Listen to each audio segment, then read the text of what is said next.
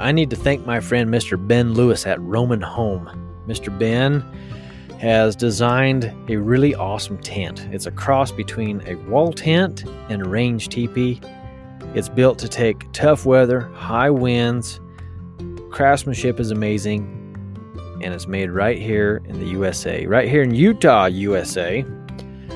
And uh, right now, Ben has a special going on. You can save 500 bucks and uh, go to roaminhome.com. Roamin spelled R O A M I N. Roaminhome.com and uh, tell Ben hello. Tell him Ty sent you.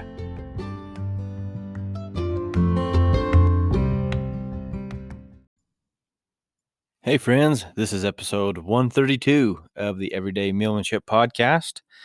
My name is Ty Evans, and I am super happy that you're hanging out with me today. Um, we got a good Mule Tip Tuesday episode coming up for you. I uh, got a few good questions.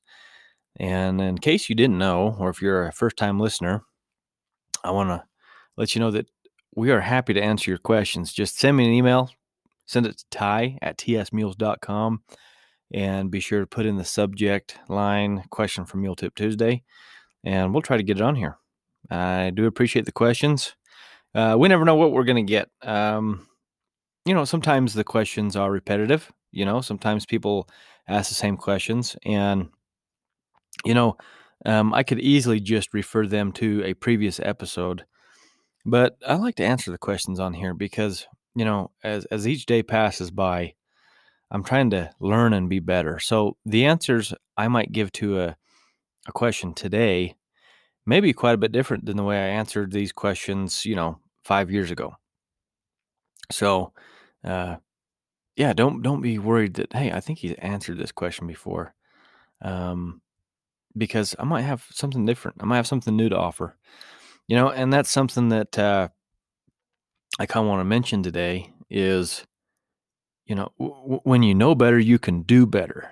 Um, and I really like that quote. I don't know who said it first, but when you know better, you can do better. And, uh, you know, I was talking to uh, a lady that came to our clinic recently about, um, you know, how we've changed over the past few years. Uh, the last time she had been to my clinic was in 2016 in Jacksboro, Texas. And she just joined us this past week in Lubbock. And I'm going to talk more about her um, probably on the on the debrief, you know. But uh, you know, she said, "Wow, your clinic's quite a bit different." I said, "Yeah, I mean, it's it's been a, a long time. It's been five years since you rode with me, and I mean, five years. I mean, think of all the the mules and the horses I've been able to work with and see in the past five years. It's incredible. You know, um, if you just do some rough math, on average, we get about 500, uh, 500 to 600 mules, horses, donkeys come through the clinics every year. Um, so if you just took 500 a year times five, that's 2,500 animals that I've been able to work with in the past five years just at clinics alone. Not to mention all the mules that we've owned. Um, you know, we've we've bought a lot of mules, worked a lot of mules, sold a lot of mules. Um, I haven't done much for training for the public though in the last five years. Um, so that has changed a little bit. You know, where before that, that is primarily what I did, uh, much more so than the clinics, right? And uh, uh, so I used to actually work with a lot more um, individual animals. However, now uh, I get to work with all these amazing animals each week, and and different problems, different things, different issues come up, and you know, so every every time I get an opportunity to work with another animal, it should be different than the last one I worked with because I should know more. So if I'm working mules the same way right now as I was a year ago, I haven't improved or I haven't applied it if I have improved at all because I know better now. And uh, a lot of times I tell the folks in the clinics, "Hey, you guys have you guys have come to this clinic. You have received a lot of new information because uh, I try to put out a lot of information in my clinics, and especially the clinics where people are really good about asking questions. Man, we can put out a lot of information. And uh, but I tell them, hey, now you guys know these things. Now you know better. Therefore, now you can do better. So every mule I ride and every day I ride, I should be able to ride better today than I did yesterday. I should be better with my skills both in the saddle and on the ground and in building relationships with those animals. I should be better. I can do better because I know better. That's really important. You know, I, um, we just, we just got home from our fall clinic tour. We only have one clinic left this year, as of this recording, that is. Um, we got a clinic coming up next week here in Utah, our extreme trail riding clinic. And that's kind of a, highlight clinic to end the year uh, and our our 2021 clinic season. But you know, um, just getting back, we just did 10 clinics in a row. We went from let's see where we go. We went to Colorado, uh, Nebraska, North Dakota, Wisconsin, Michigan, um, Pennsylvania, Virginia, Indiana, Iowa, and Texas. So we just did that the last 10 weeks. So we went all the way east and all the way back. And I kind of this this 10 weeks for me went by really quick. Now Sky, my wife may disagree with that. Her and the girls might disagree. It might have been a long time for them. But for me it went by just rapid fast. But one thing I tried to do was keep track of how I taught the classes. Um, I've never really had a uh, a curriculum necessarily other than the checklist. I mean, the checklist is always there. So in the clinics, um, I'm going to present our quote checklist to you in some form or, no, or another. But um, I don't I don't teach the classes exactly the same. Um, we don't always do the same things. We don't always get as far as the last, you know, or sometimes we get farther than the last uh, it changes. But I kept track this fall, and um, each clinic I tried to really think about what I what I liked and what went well, and then and also what didn't go well, what went wrong, what things happened that I was disappointed in or I didn't like or that didn't fit um, didn't fit what we're trying to present at our clinics. And I try to adjust each one. I try to do the next one better. That was really hard. Um, if you guys listen to this podcast regularly, then you will have heard a lot of my clinic debriefs. And uh, those debriefs have actually been just fantastic for me personally to talk about the clinics from my perspective, just just me, just my perspective. Um, in the debriefs, I'm not necessarily trying to I'm not necessarily trying to teach you anything, although there's always lessons in them. But it's just a way for me to kind of decompress, debrief, talk about what happened, goods, bads, whatever, and try to be better. So, um, but they've been good for me because I've been able to think about these clinics and try to be better every every week. Think about how I worked with mules and go, oh, I wish I didn't do that, or I mean, I wish I would have done that. I wish I would have said this sooner. I wish I would have said that later. you know, uh, they've been good, and um, you can do the same thing uh, in each of your rides. Um, I used to do this when I trained for the public a lot. At the end of the day, I would think about how things went. I would, you know, and, and when I was training for the public too, I kept really good records. And so I'd come in from riding all day. And back in them days, they were 16 and hour days. They were, they were uh, long days in the saddle. I mean, I would I would be saddling up at at 5:30 6 a.m. and I wouldn't be getting out of that saddle um, you know, I wouldn't be putting anything away shoot until, you know, 9 10 at night, sometimes later than that even. Um, they were busy days. But whenever I got done each day, I would go into my little had a little desk in my tack room. I'd sit down there, pull out all my paperwork, and I'd I'd write down what I did with each mule, and I'd write down um, on my little whiteboard maybe what I wanted to do tomorrow. And at the end of these days, I, this was just quick. I didn't spend a lot of time, you know, thinking about each animal. Like I didn't sit there for, you know, five minutes a piece, you know, because that would have added a couple more hours into my day. But just really quickly, just a few seconds on each each mule, each horse, each donkey, I'd write down what I did and what I want to do tomorrow.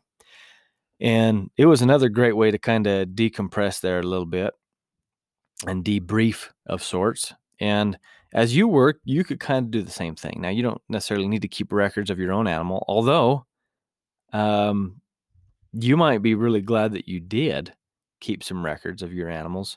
It's really fun to look back if you're keeping track of what you're doing with each of your animals each day that you work or you, you ride. You look back, um, and you know, a, a year from now, you'll see how things are going, and you say, "Wow, that's pretty neat." I've I've actually made a lot of progress. Um, you know, when you work them regularly and you ride and and and do these things on a regular basis, it's kind of hard to see the the big changes. You don't really see these big changes, and for a lot of people, um, they come to the clinics, and I haven't seen them since last year or the year before. Sometimes it's one or two years, three years. Um, I say, "Wow, that that mule's looking really good. You've done a good job." And they they go, "Really?" And I say, "Yeah, you've done great." They say, oh, "I just go day by day," and it, you know, it's kind of hard to see that. It's kind of like, um, you know, we're gone. We were just gone ten weeks, like I mentioned earlier, and the girls, you know, uh, if any of you have raised children, um, then you know how quick they can they can grow. My gosh, uh, it seems like we're buying new shoes just all the time. Uh, they're growing out of their shoes, growing out of their clothes, but um, but you, you know you don't really see the changes. Like it doesn't seem like anything changed to you. And then you get home, like we got home, and and uh, my parents came to visit, and they're like, "Oh my gosh, Ellie and Swayze, you guys have grown." And they go, "Really? yeah." And uh, sometimes your your mulemanship is is the same way, where you won't really notice all the great things and the changes that you have made um, until you know I show up and and tell you. Um, I had one guy come to a, a clinic this fall, and um, I, I, was I, he was there last year as well, and I and I kind of mentioned how much progress he man, like man, you're looking really good, man. You're you're looking great. Um, your mule's looking awesome. You know, I give him some compliments, and I told him, and he said, I totally forgot about my mule being scared of the crowd. Last year, he'd ride past the audience, and maybe they'd clap or something, and that mule was scared to death of that. And said, "Do you remember that?" He's like, oh, "I forgot about that." His mule is totally cool now, and uh, sometimes we forget. So it's good to keep those records so you can reflect back. But bottom line is, when you know better, you can do better. And now that you have come to these clinics, now that now you've listened to these podcasts, you've watched videos, you know, or maybe you've watched our video library, maybe you've read all those many articles that I've put out there for you. You know, you know better now, so now go do better. And that's kind of my uh, my tip for you today is when you know better, you can do better. Now go be better. Um, let's dive into some of these questions here. Um, first question, uh, and this is a follow up question from when we answered, I don't know how long ago, um, but about weanling mules. This is from Susie Tipton. Hi, I wrote you about my weanling Molly mule uh, before, and I and I did put her back with the gelding, adding my old Molly, and then letting her go out into the big field with several others for an afternoon at a time. Um, my mom is trying to be helpful, has let the Molly overpower her several times on the lead line, and also she has bullied her way past her out the gate. Opal is now quite pushy on the ground. I have watched your weaning videos and I am right on track as far as pushing her out of my space, avoiding letting her pet me. She is very pushy with the other equines. She moves my old Molly around and around. Uh, I have removed the old Molly and put in somewhat put in a somewhat dominant gelding, but although he plays and tries to bully her, she butts right up to him and holds her down, holds her own. Uh, she is incredibly bold in that she will go off exploring on her own. Um, is this normal for mule weanlings? Um, she goes on to kind of talk about um, everything else kind of going on.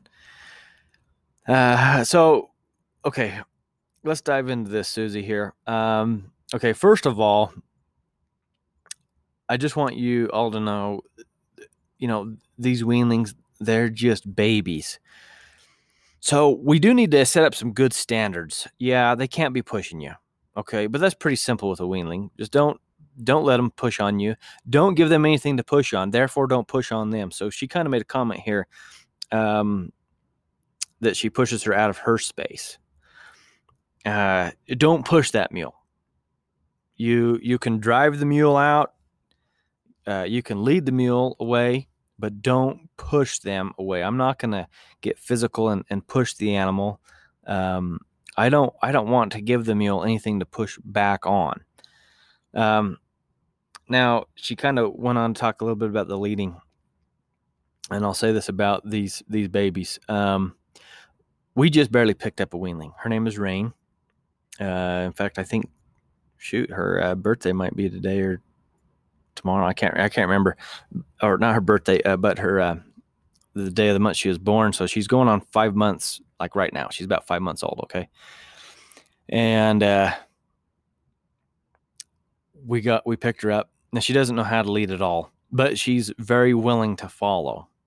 Uh, the key here is to not pull on the mule.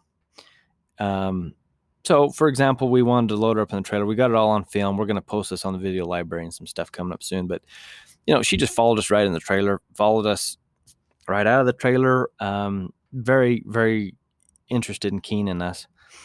Um, but I'm not dragging the mule around at all. Now, before I ever get the mule actually leading well, I will do my groundwork, all the groundwork checklist. You can do it, um, particularly steps one through four.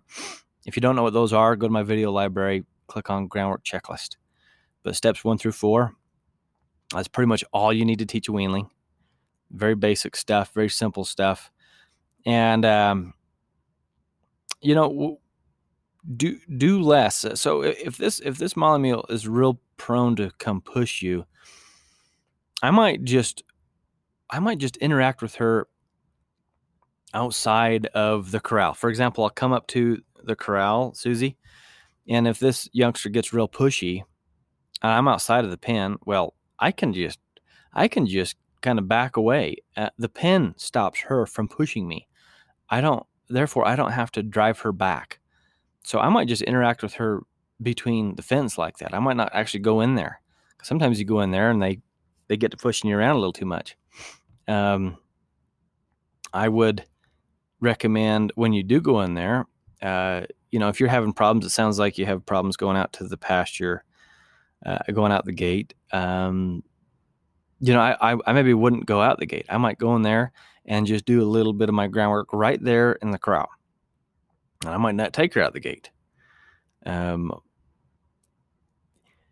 you you might you might want to be very careful about how you're dealing with the weanling though. So you don't want to have to get really loud to drive them off. I don't I don't want to have to get super loud, super busy with a, a rope or something or a flag to drive that foal off because I, I would like that foal to kind of be really interested in me. And if you go in there and you fight with this thing every time, or you're you're kind of getting getting heavy, driving it off, pushing it off, uh, you're kind of you're kind of ruining what your end goal is. You're kind of doing something that will not help you achieve your end goal, rather. So I might back off. It doesn't hurt you at all to not go work with this weanling for a month or two. Leave it out there with the rest of the herd. And by the way, don't worry about it picking or being picked on. The weanling can hold her own. That's great. So don't worry about it out there with those other animals. I, I might I might not even I might not even work with her for a month or two. Um, you know, one of the things that is both a pro and a con with what I do for a living is I I leave for these long stretches of time. I don't get to work with my mules, so I was just gone ten weeks. So uh, two and a half months I was just gone, and I was gone a little bit before that on a pack trip. So really, I've been gone eleven weeks, and uh, and the week right before that, I had a big private clinic here at my house, and I was busy. So I, I went basically 12 weeks without working any of my uh, my mules at home. I only took three of them with me. Um, so I had all these other mules at home. I didn't touch them. I mean, they didn't get you. They didn't get caught. They didn't get n- nothing done. Uh, and uh, it's just it, it's great. I get home and, and they're a little bit fresh and, and they're still friendly and all mine are easy to catch um, for the most part. And uh, so with this weanling, Susie, I might just put her out in the herd and don't touch her for another month or two. Um, besides those other animals, they're going to teach her more than you can, anyways. Those skills are really important that they learn how to move and be moved, and you kind of go let all that just happen. Um, and then and then go go work in a couple months and just do a little bit. But bottom line, I would say, Susie, is don't worry too much about about how things are going with the wheeling right now. Just keep making small adjustments so that your end goal is what's in the sights. That is the most important thing. Remember your end goal. What do you want? When I work my weanlings, my weanlings, I picture them as future bridle mules someday. So they are going to be the best of the best, or I should say, the best of what I can do. That's how I picture them, and that's my goal. So everything I do needs to be able to help me achieve that. When you guys are working with your mules, be sure, and this is this isn't just for weanlings. This is for anything. This is for anything at any age. Okay, be sure that what you're doing to quote create, uh, you know, uh, what you're doing to correct this behavior you don't like. Make sure that it's it's fitting your end goals because sometimes we do things to, you know, like I said, quote, uh, correct the behavior that does not help us in the end.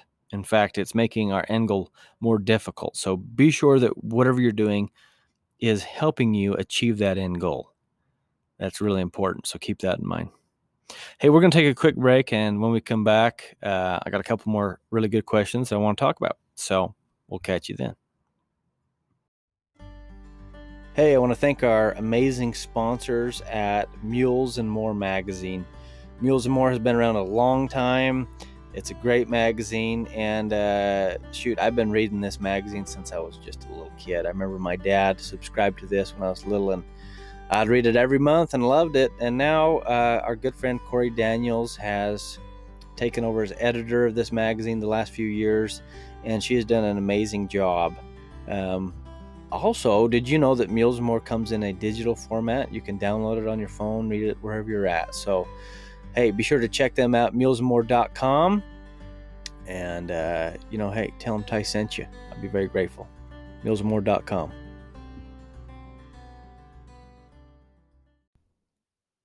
All right, we are back with the Everyday Mulemanship podcast. We're doing a Mule Tip Tuesday episode.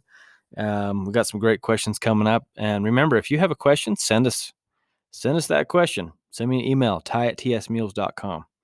Uh, we're happy to answer it for you. Okay, so the next question on the list here uh, comes from Rhonda Harper Mills. Now, this is a question she posted on Facebook, um, and Sky thought it would be a good topic to discuss here on the podcast. So, and I agree, this is a great topic.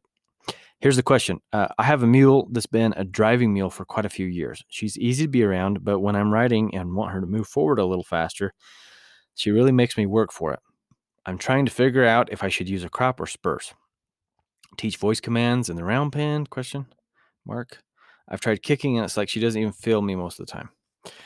Okay, Rhonda, let me let me uh, kind of break this down for you. Number one, um, there's a big difference in getting forward motion for a riding mule or a driving mule. In the beginning, I'm talking about when you when you start these two. Okay, I'm not an expert in the driving mule world at all. I've driven a little bit. Um, I've been around it.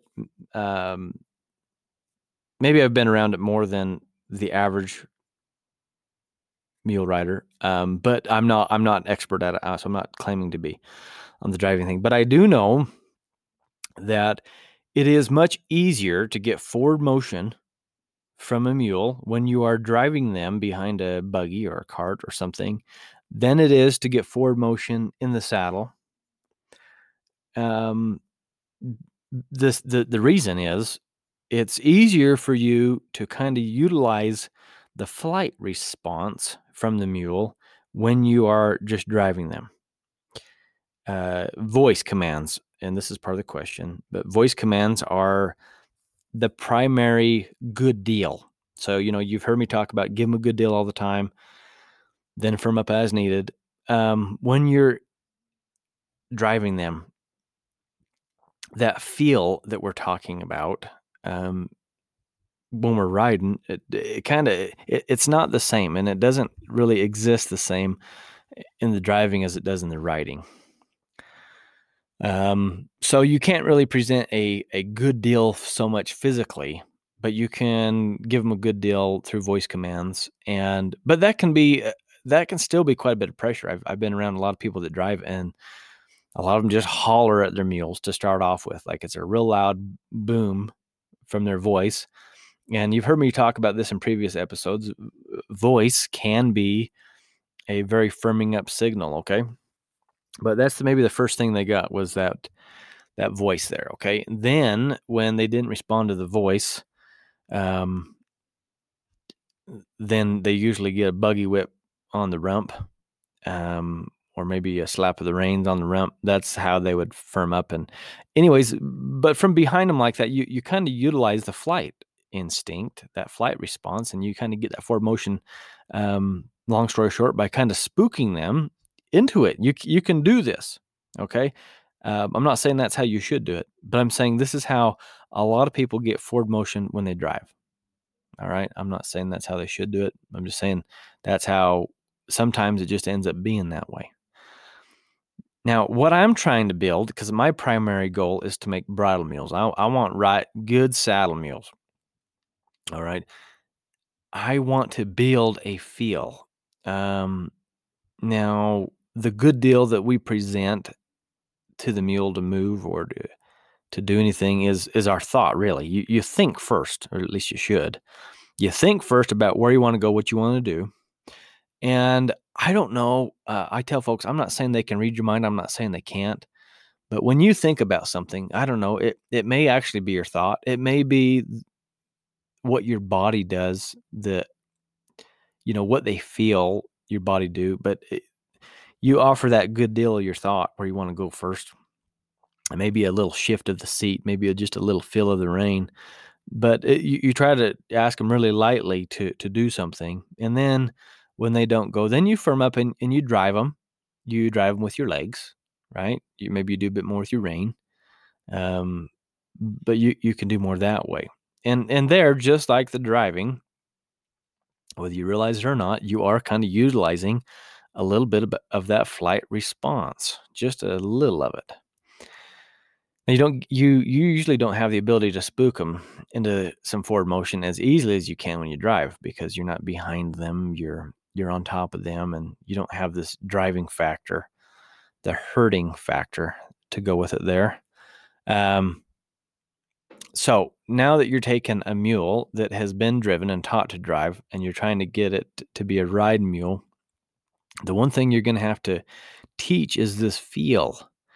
So, for example, um, the groundwork to build a feel on the ground we go through our very very first step of the checklist on the ground which is clearing the front. Now if you guys i mentioned the checklist already in this podcast but you can go on our video library and see the groundwork checklist um, and uh, you know the very first step clearing the front.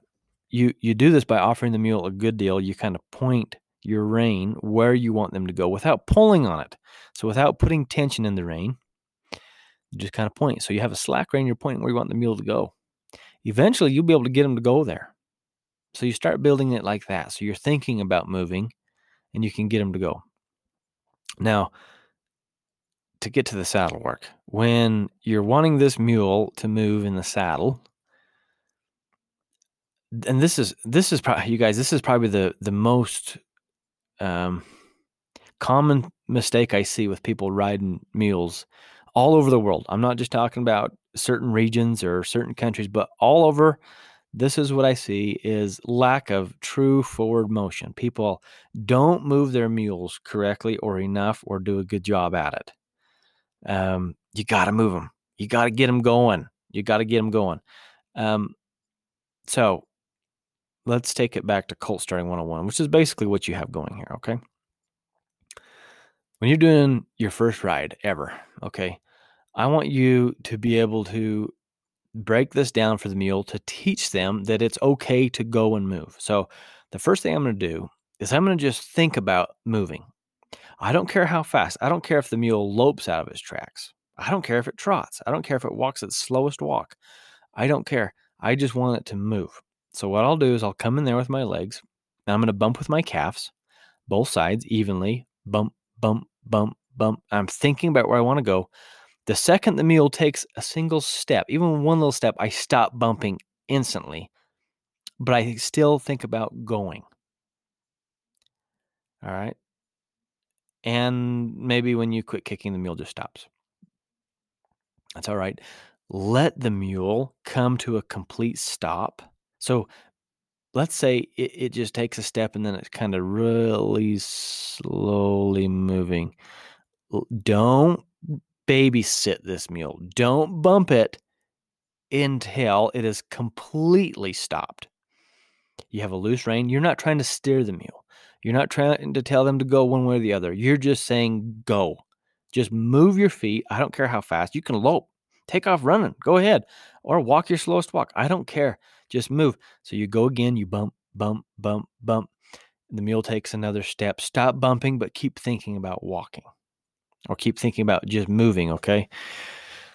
You keep this up. And recently I had a friend in Virginia, Ray Lockhart, that I give him a challenge. I can't remember exactly the time limit, but I said, I want you to do this and have somebody just time you until you can move like 30 seconds. I can't remember what it was, but like 30 seconds and then and then take it to 35 seconds and then take it to a minute. But you keep going through this until maybe you can just walk 30 seconds without having to bump them.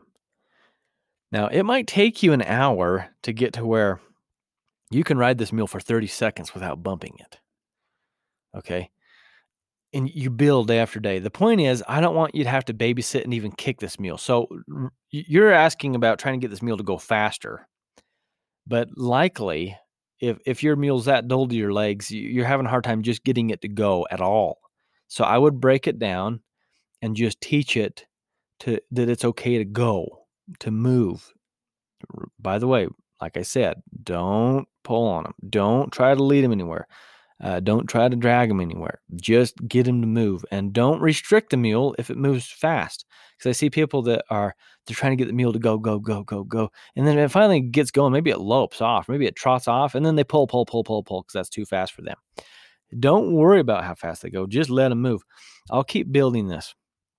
Eventually, to to work on that speed, you know, after you can get them to go a certain amount of time um, without you having to babysit. So maybe you can finally walk for five minutes without having to bump them or keep them moving.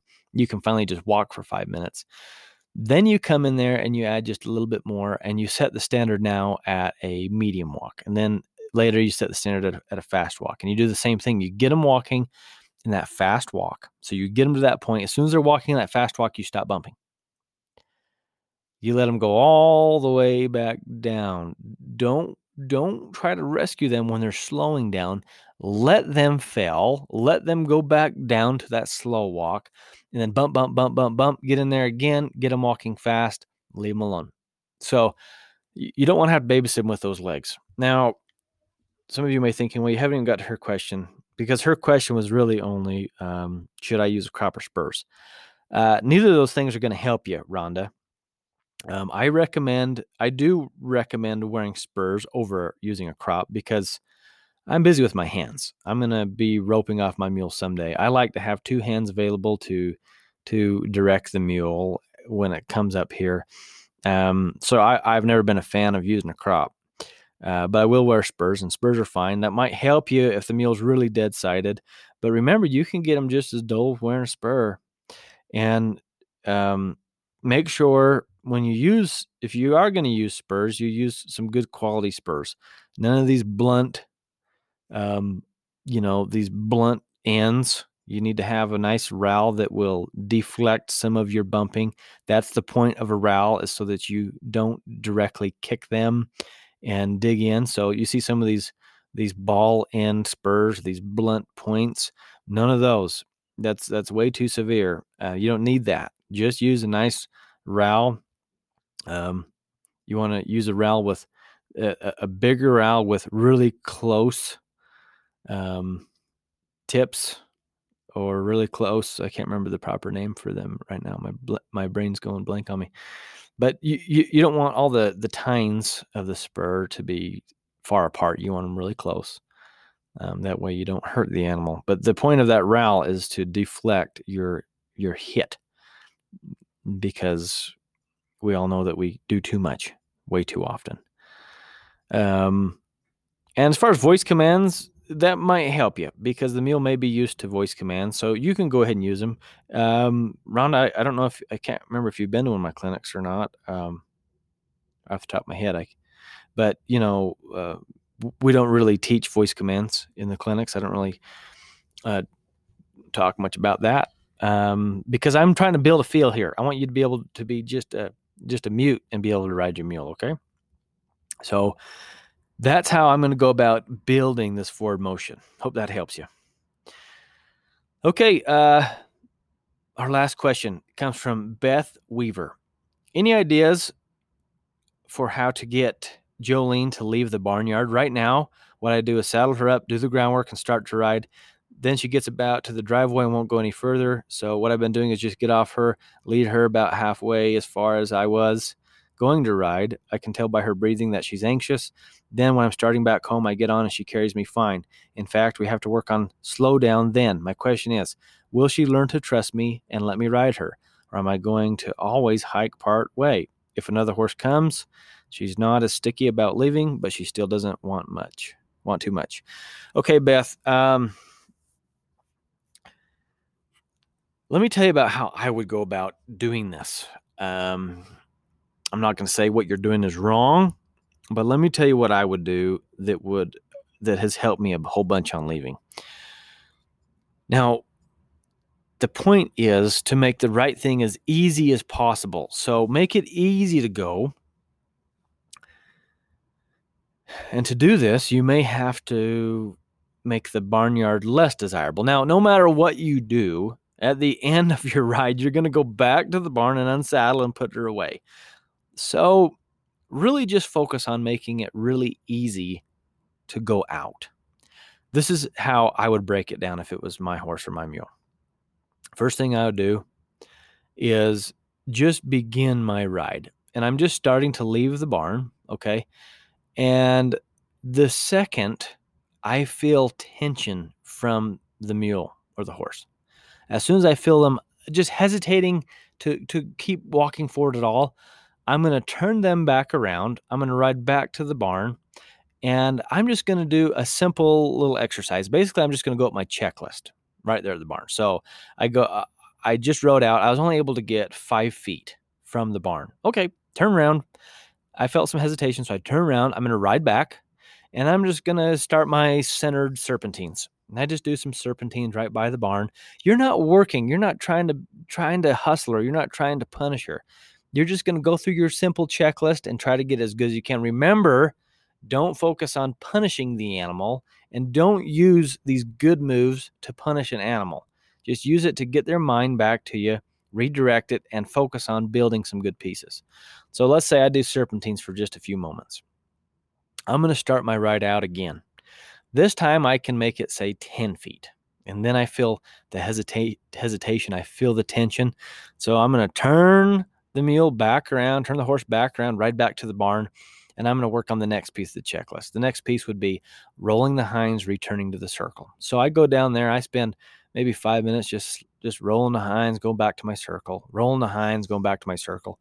I do that over and over, Beth. Okay. Then I'm going to turn around. I'm going to ride back out again. This time, let's just say I get 15 foot. All right. And I'm going to go back to the barn. Now, I got 15 foot. I felt hesitation. I go back to the barn.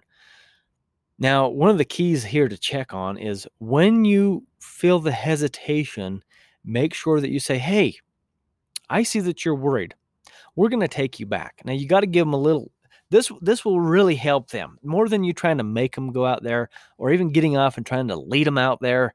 Say, hey, I notice that this bothers you. No problem. Let's go back to the barn. We can do. I can do just as good a work, guys, at my barn as I can out on the trail or out in the cow pasture or out on the road. Okay. So I ride back. Basically, I'm going to stretch this rubber band. And how I know when I can end this little session is when I turn around, when I finally turn around, they don't have this huge dying urge to run back. Because you mentioned here, you have to slow her down on the way back. That is just as bad as her not wanting to leave. So if I get this huge rush to go back, okay, I'm I know I'm not ready to be done yet. And you you work with this. So it might take you a couple of days just to get a hundred foot down the road. Um, you know, you do a little each time. That's how I'd build this. Do the same thing out on the trail. Same thing when you a lot of you leave your trailers and they do the same thing and then they want to rush back to the trailer. This is how I'd handle it when you can ride back to your home, to the barn, back to your trailer without feeling that huge surge of energy, you know your meal's with you. Now, that takes a long time. Okay. It's not something that you just get to have right now or this week or even this month. It takes a long time, but that's how I'm to that's how I'm to build it. So, I didn't really answer your question because you said my question is Will she learn to trust me and let me ride her? Or am I going to have to always hike part way? See, it's it, it's not even about all that. It's just about helping that animal find comfort. And sometimes we just push them into it too much, and where it seems like, you know, in their minds, maybe they'll, you know, it, it's just too dangerous out there for them. It's just too hard for them to leave, and we're not really seeing it, and we're not setting up to help them. So, anyways, Beth, that's what I would do is I would just break it down to small pieces and help that horse find some confidence. That's kind of the main goal right there. So, anyways, these have been some fantastic questions today, you guys. Some great questions. I really appreciate you sending these questions in. Um, Susie, Rhonda, and Beth, I would love to hear uh, what you have to say after listening to this this episode here and these answers. Um, love to hear from you guys. And hey, if if you've uh, if you guys have enjoyed all of you, if you've enjoyed listening to this podcast, uh, I would be really grateful if you would leave me a review. If you listen on Apple Podcasts, just you can hit the five star button if you think we deserve it, and uh, write up what you think. Tell me what your thoughts are. Um, if you guys listen on any of the other platforms, you know there's not a lot of ways for you to leave review, but I would love it if you would maybe take a screenshot of your favorite episode and post it on Facebook or Instagram and tag us in it uh, and and share the share the word. I appreciate it, you guys. So hey, uh, until next time, God bless you, and we will see you down the road.